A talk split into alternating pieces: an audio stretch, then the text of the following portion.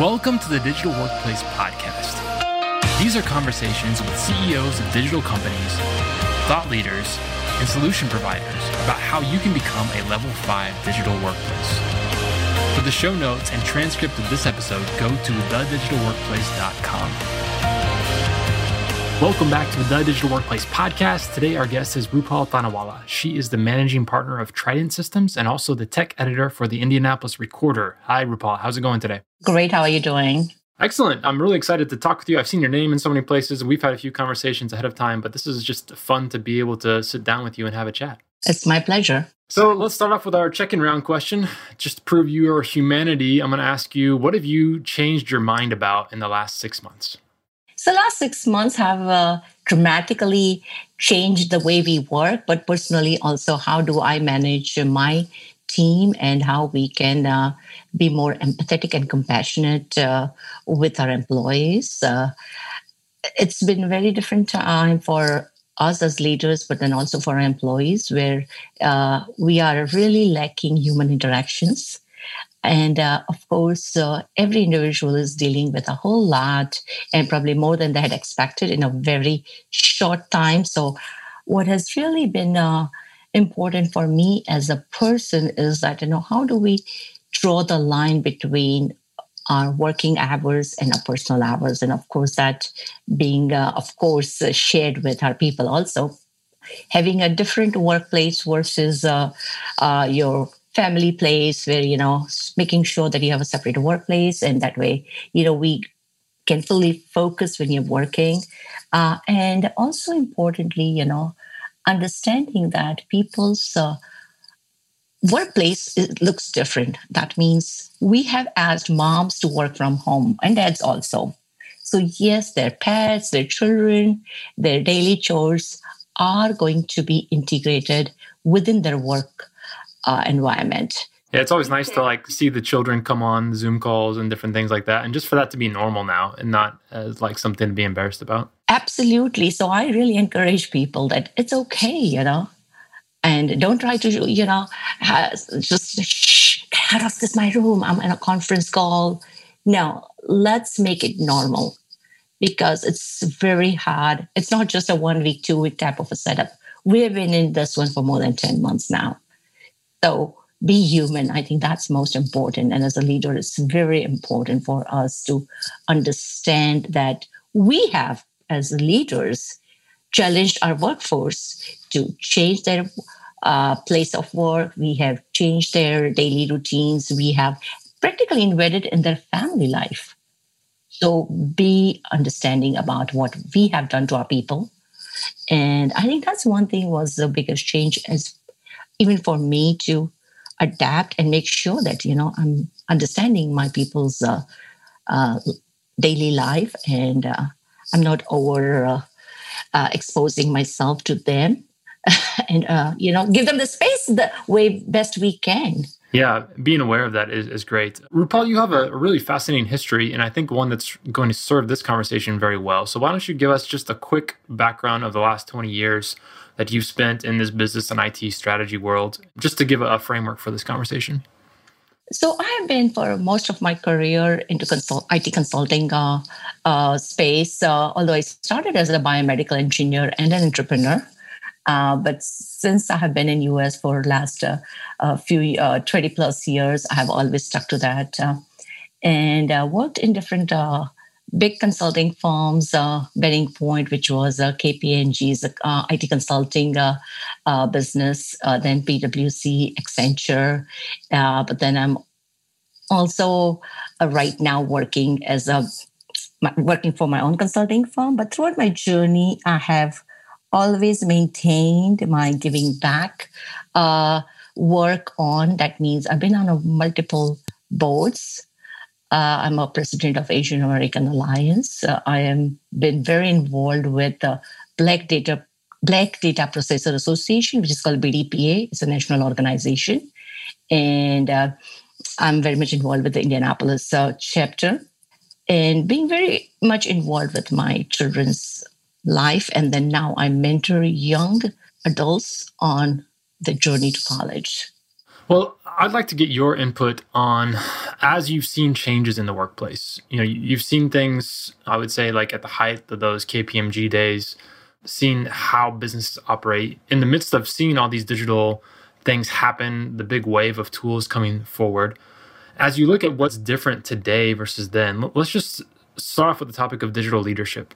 When you look at the leaders who are in place trying to lead teams through these times, compare and contrast what it looks like for a leader today in 2021 versus you know maybe back in, in the early 2000s or in the 90s sure. So i think uh, I, I, may sound a little dated to your audience but uh, i started my journey when we were programming on you know uh, MUPI uh, 8086 chip, chips you know which probably nobody knows what i'm talking. So but yeah so we started on those days uh, but at that time you know i think technology was, of course, in its infancy, and it was uh, very limited to just a few applications.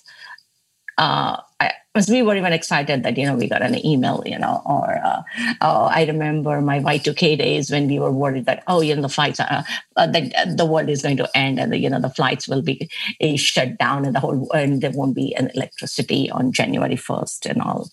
So, but then that was a very uh, uh, hardcore technology driven world versus where I see now is uh, in today's day, technology has been a truly an enabler. I see now true innovation in last few years versus in my early days, it was more like, you know, hey, can we just uh, put some uh, widgets here and there? So I think now I'm more, uh, I feel, okay, this is called real innovation and such that technology has been embedded in every part of the business now. So when you think back to those early days, especially I'm going to ask you like as a woman working in that space in the early days, did you find it difficult or was the technology space a little bit more progressive than other areas? I think we are still not that progressive. So I think that's a very valid question. Yeah. And my answer, of course, you can predict, is that yes, it was very uh, uh, different. Uh, particularly, I, I, graduated from India, and there were very few women even in an engineering school to start with. Uh, I was uh, one of the very first uh, biomedical engineers in my um, small school. You know. Mm. Did you have a lot of support from your family to do that? I would say no, because in my family, I'm, I'm the first generation college graduate. My parents were didn't even finish the elementary school. And I didn't have many resources uh, in the days that I could even afford a college degree. So I would say uh, I had a supportive parents. However, they didn't even know how to mentor me, guide me, or support me the way I wanted. So it was very different. Plus, women did not work outside home in my family. Uh, women did not uh, even go to college for that matter. And their ultimate goal for women was okay you know you get married and start your family and take care of your family. So although my parents uh, wanted me to do what i wanted to do but they were really struggling as uh, what are you talking? We don't understand what you what you want to do. So i'm grateful for my parents for allowing me to do what i wanted to do but it's uh, one thing i always that's one of the reasons i mentor a lot of students for college uh, careers and uh, finding the right college and all, because often parents uh, do not understand how to guide their children. As you are a mentor now to several people as it's coming through, specifically women, what are you telling them today that you wish you heard back then? And how have you also changed your advice and, and the way that you help people in this time? And this is a perfect week because we had our, our very first woman vice president elect elected also that uh, it's possible did, did it always feel like even before something like that, it was like, you know, we said it was possible. You can be anything you want, but without those role models, do women really believe that as they're coming up? Absolutely. So I want to be their role model, and I ask women to find a role model. It's it's not always going to be easy for them to find in their families. Like it was not easy for me to find one in my family. So look outside and uh, dream about it because you can only have a reality if you have dreamt of it. So I, and at the same time, you know, explaining them uh, what what all is possible. I think uh, it's a very empty statement to tell somebody, hey, you know, it's possible, unless you don't know what are the possibilities. So having a very uh, organized mentoring to the young women is very important. What are the career options they have? What does it take to go to a college? What are the uh, how does it changes your economic and family dynamics once you have a college degree? And i think making it real for them. Show, like it's more of a show and tell is needed than just lecturing them.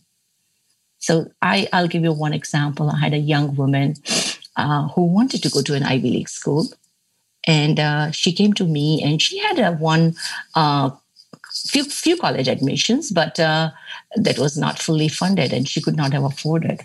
And she was almost going to give up on her application and i said look you have to just apply for these these, these scholarships. And particularly in some of the schools you know they have scholarships for women in stem and she said oh i didn't even know about it and i said you know if you take this career path you know then uh, she wanted to be in agroscience. And I said, if you be in agroscience, then Indiana has this many jobs uh, published on AgriNovus. Look it up. And she said, oh, yeah, now I can imagine how it can be from dream to reality. So I think holding that hand throughout the journey is more important. I often see so many young women going through different conferences and really feeling very energized and uh, encouraged that, yes, I want to do it. But often they really lack is, but how do I do it? There are so many STEM focused uh, uh, high school programs nowadays, which is great. You know, I just about the Rooted Institute, you know, and uh, uh so many STEM programs are there. 1150 Academy has so many care dollars available. People can just go and take the courses there. So I think giving them the tools to be successful is more important. Uh, of course, to ignite them and think about it is absolutely needed because often not every woman get that. Um, but then taking them through the entire journey is very critical. Even once they get through it, they go through an Ivy Tech program or Women in High Tech program. Okay, these are the jobs available. Hey, how can I connect you with the right person? Networking, mentoring, coaching. So it's a complete cycle, or else we are dropping a lot of women in between this whole journey. And people say, oh, you know, I got frustrated because I didn't know anyone to ask a question. I didn't even, I found it so hard to even find a job. And uh, I rather fall back into my uh, whatever career that probably was there offered to me and I'll fall back on that. So I think that is what is missing and that's what I try to provide them.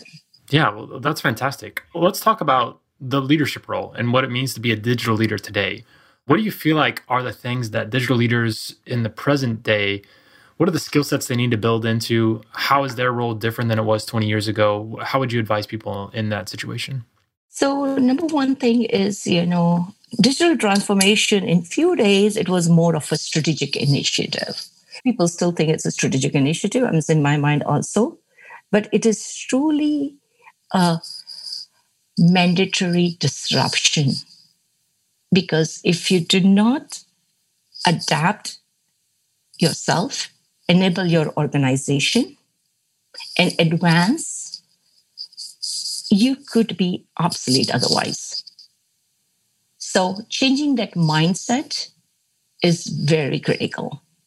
And making sure that digital transformation is part of every business, and sorry, every part of the business you have.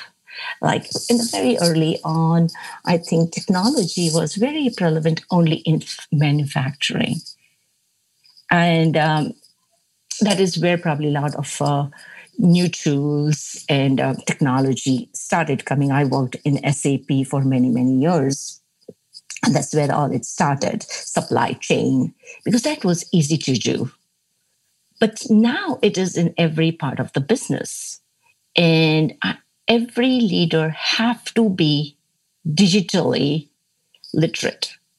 And one more thing I would say is, you know, be a student of technology And so you could be a CFO. You could have been you could have been a CFO, CEO, HR leader. You may not fully understand all the tools and efficiency that you can gain from digital transformation. So, what does it look like for someone to be a student of technology without having to learn programming? Oh, I don't mean to say that they, anybody has to learn programming. Yeah, how, how would you describe I mean that? Yeah. Is you know hire talent. I think having that trusted advisor as a CIO is absolutely a person that you need in your executive team. Listen, that's what I mean. You know, adapt and listen.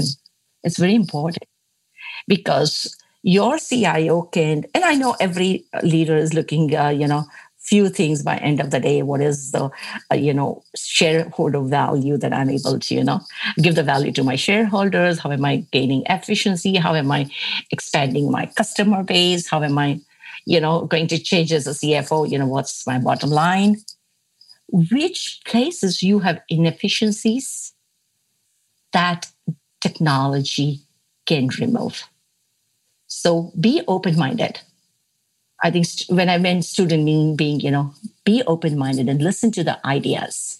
And I find that it's important as well for when leaders they're thinking about technology, sometimes they think about it as a separate department. Like that's what the CIO does. But then there has to come a moment when you realize the technology you're adding is changing the rest of the organization too. It's changing the way that your culture happens. It's changing the way that you collaborate. It's changing the way that you lead the people around you and not just seen as okay that's what the cio does that's what the tech people do they add this technology in but actually it's infecting maybe is not the right word but it, it's impacting everything else that's going on too yeah absolutely and i think uh, again this is the mindset of uh, leaders who were probably there 20 years back and they've done an outstanding job in whatever they were doing whether in finance sales uh, marketing hr uh, and again i don't want to uh, you know put them in pigeonhole in any ways. But then, you know, that's how they saw that, hey, you know, only business knowledge could get them here. Because those days they did not see technology as an enabler, rather they took, looked at technology as a widget. Versus now it's embedded across their business. And that is what that is what your competition is doing. And that is what I mean by, you know, adapt, enable, and advance, or else you will be obsolete. Because if you're not paying attention, then your competition is going to move faster than you. I love that idea of seeing it as beyond just a widget. It's part of the internal operating system of your company. How you work is your approach to technology. Do you have any stories about leaders that you've interacted with that have either done this really well or have failed to do it and what happened to them in that experience? I think I've seen both sides of the story. So, yes, I've seen the leaders who have failed. And I don't want to uh, put um, anyone in. Um, any known person sure. in that thing, but you know, I would say the uh, story about uh, block, uh, Blockbuster versus Netflix is a great example. Uh, Blockbuster thought that the, you know the the consumer behaviors change, and uh, people are everyone is uh, everyone is a consumer of technology nowadays and that's what happened with the blockbuster and netflix you know far bypass them was to the point that blockbuster is you know probably my kids don't even know what a blockbuster i'm talking you know? Uh, or is the kodak is another classic story. They couldn't see the digital photography coming up and they got you know absolutely you know uh, wiped out. So I think these are the, I would say, the stories that probably, you know, the companies that, you know, did not, could not see and uh, did not understand the power of digital transformation. I think those, but in a personal, as a consultant, of course, you know, we see this all the time. Uh, and of course, I cannot talk about my clients here, but I think that's what's been happening. Uh, so I think there are a few things that when I, at least when I talk to my uh, customers, I talk about these five solutions that they absolutely, absolutely have to think about. Uh, the first one is, you know, communication and collaboration, and it has become even all the more important uh, in 2020. Uh, people don't walk down to the, each other's desk. Your workforce is global, so please implement the collaboration and communication tools. Uh, and you know, your younger workforce communicate anyway very differently. I have my children telling me, "Mom, we don't uh, pick up the phone and talk." There are just so many ways how people want to communicate. Communicate, but so is your customers. So think about how you are going to collaborate with them. Uh, so uh, 2020 has, of course, uh, accelerated that whole communication and collaboration to the next level. So even if you thought, yes, we'll get on the bandwagon, you need to, if you're not, if you're not on that, then you have already missed the opportunity. Second is cybersecurity. With everyone bringing, you know, bringing your own device and working from different places and uh, technology advancing, so has advanced, you know, the threats to, you know, your infrastructure. So cybersecurity, you know, you don't need a one person who is just resetting your password anymore, but it's far, far deeper than that. I would highly say that it's not just CIO that you need in your executive uh, boardroom, but then you also you need your CISO. Do not underestimate that. Cybersecurity for a lot of the companies that we interact with is like flossing your teeth. It's like everyone knows, yeah, I should be doing that. That's a good idea. But they just maybe don't get around to it or, or, feel like it's out there. It's a little bit too confusing. So that's a great thing, and it's great to pass on some good tips on on that area. Uh, the third one is cloud solution. I think we are so used to again uh, everything in a physical environment that hey you know i go to my da- i go to my office that's a physical uh, space and you know i have my own desktop and everything has been on my hard drive and all you know. But it's beyond that now. It's not just having you know your uh, data on the cloud but enabling so many cloud solutions that are available.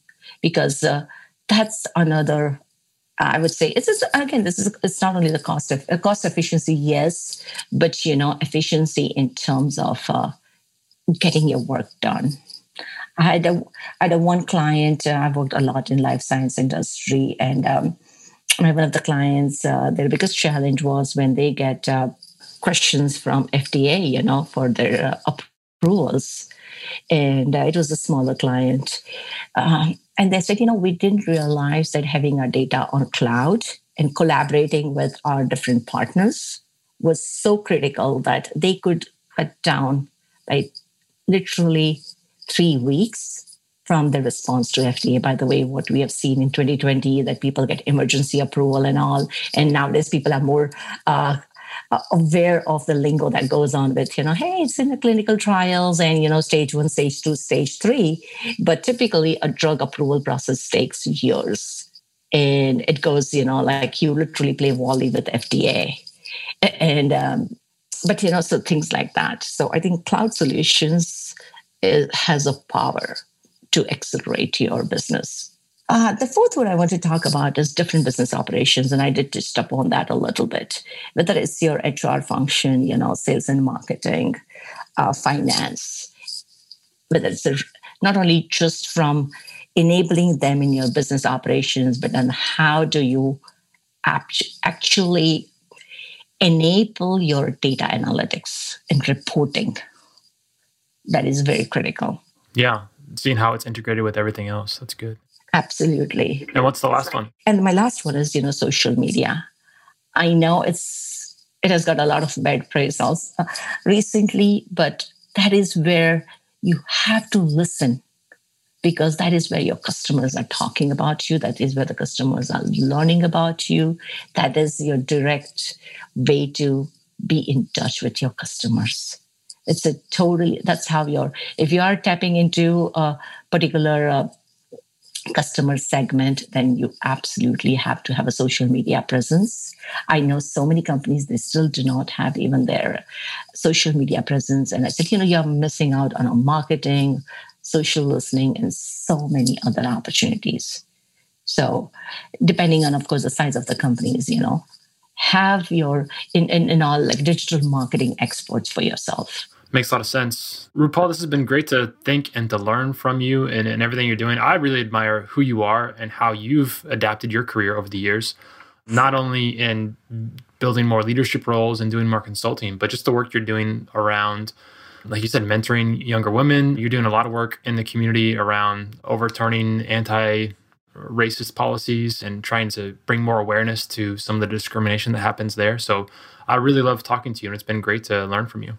It's been a pleasure speaking with you. Thanks for coming on. We will uh, be sure to stay in touch because there's a lot that we can learn from you and everything that's going to come through. So thanks for being on the show. We look forward to talking to you again. Same here. Have a great day. This has been the Digital Workplace Podcast. If you liked it, please take a minute to leave a review wherever you found it. Go to thedigitalworkplace.com and sign up for our twice a month newsletter. It keeps you up to date on the best ways to build a level 5 digital workplace. Music for the show is provided by City of Sound. I'm your host, Neil Miller. Keep moving forward.